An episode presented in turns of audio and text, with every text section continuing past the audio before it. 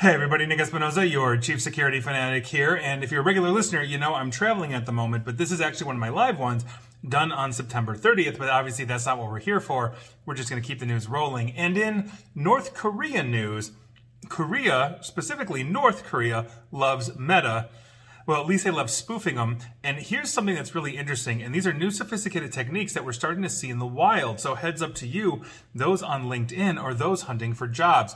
A North Korean cyber espionage operation targeted employees of an aerospace company in Spain using a previously unreported backdoor and a creative phishing campaign featuring a phony Silicon Valley recruiter demonstrating a quote significant advancement in malicious capabilities and that's according to researchers that basically brought this out this past Friday from ESET.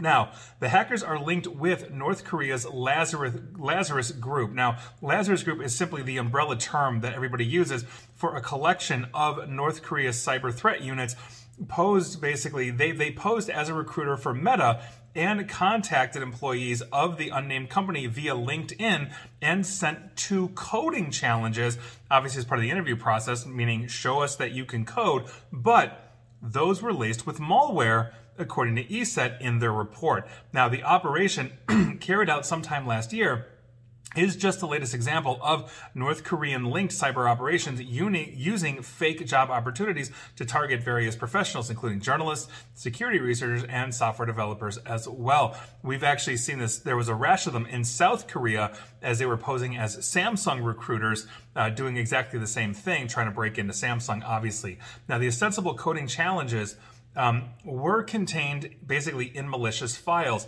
This was quiz1.exe and quiz2.exe, and when downloaded and executed on a company device, delivered a rat or remote access Trojan that ESET is dubbing LightlessCan.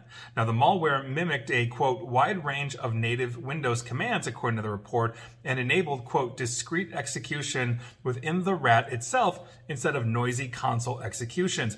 Excuse me meaning that essentially what we were talking about here is this was as stealthy as possible and much harder uh, to detect as it was attempting to evade detection systems. Now, the malware also was set to decrypt only on the target's intended machine, quote, effectively preventing decryption on unintended machines, such as those of security researchers.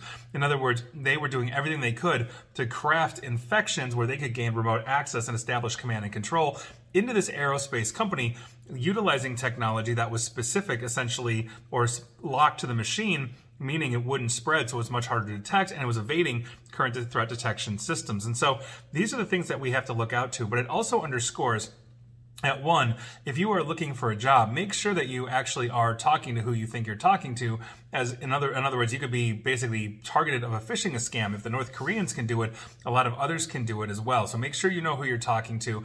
If you're a coder, make sure that you are uh, definitely making sure that you're running anything through any kind of threat sandbox for threat intelligence that you've got, et cetera, et cetera. And obviously, uh, if you're a coder as well, maybe going to your cybersecurity team, especially if it's on in the job site, saying, "Hey, can you double check these things?" I understand if you're looking for a job on your company's dime here, but nevertheless, the last thing you want to do is get fired and not have a job with the North Koreans or anybody else. So I think this is an important one. Make sure that you're looking out for these kinds of things. These th- these scams are everywhere. These threats are everywhere.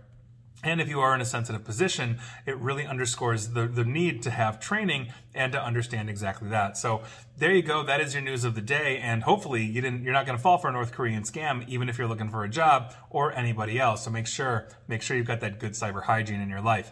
And please like, share, follow me here on Facebook and Twitter at Nick AESP. And please feel free to subscribe to me at YouTube as well. And as always, stay safe, stay online, and please attempt to stay private. Thanks everybody.